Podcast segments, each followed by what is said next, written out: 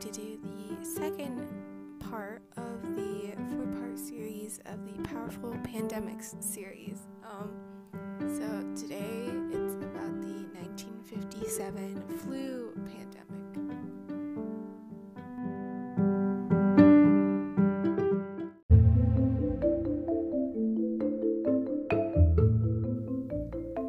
The 1957 flu pandemic was first identified in February of 1957 in East Asia and eventually spread to other countries worldwide.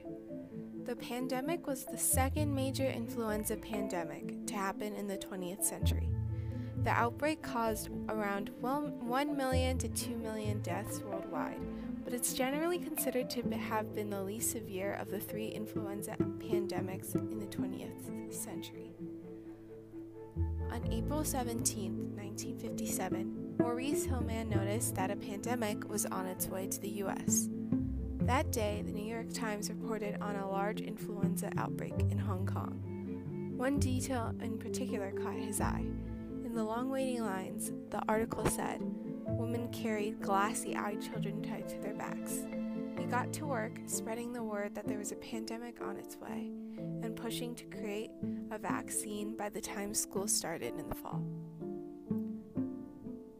The first case happened in the Guizhou province of southwestern China in February 1957. By the time Hilleman read it about it in April, the Times reported that an estimated 250,000 Hong Kong residents, or about 10% of the population, were receiving treatment for it. The day after reading the article, he sent a message to Army Medical General Laboratory in Zama, Japan, asking the staff to investigate what was going on in Hong Kong. A medical officer identified a member of the U.S. Navy who had become infected in Hong Kong and sent his saliva back to Hilleman in the United States so he could study the virus.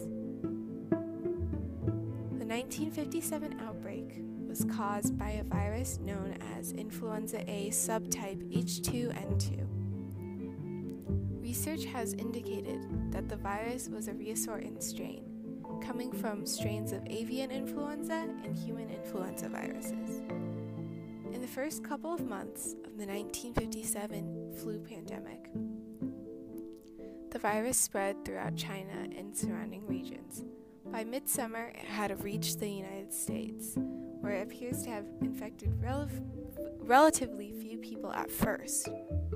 However, several months later, several cases of infection were reported, especially in young children, the elderly, and pregnant women. This increase of in cases was the result of a second wave that struck the northern hemisphere in November 1957. At the time, the pandemic was also widespread in the United Kingdom. The second wave was particularly devastating, and by March 1958, an estimated 69,800 deaths had occurred in the United States.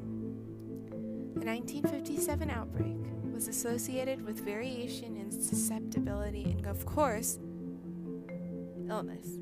Whereas some individuals experienced only minor symptoms, such as a cough and mild fever, others experienced life threatening complications, such as pneumonia. Those people who were unaffected by the virus were believed to have protective antibodies to other closely related strains of influenza. The rapid development of a vaccine against the H2N2 virus and the availability, availability of antibiotics to treat secondary infections limited the spread and the mortality of the pandemic.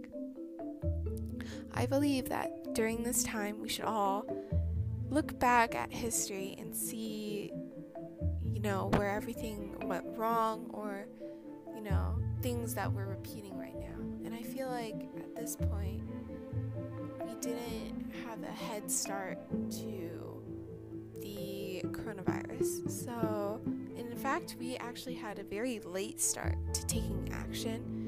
And since the economy is starting again and people are starting to gather with much more people, just remember that you. I don't think it's over yet. So just remember to stay safe still. That's it, guys. Thank you.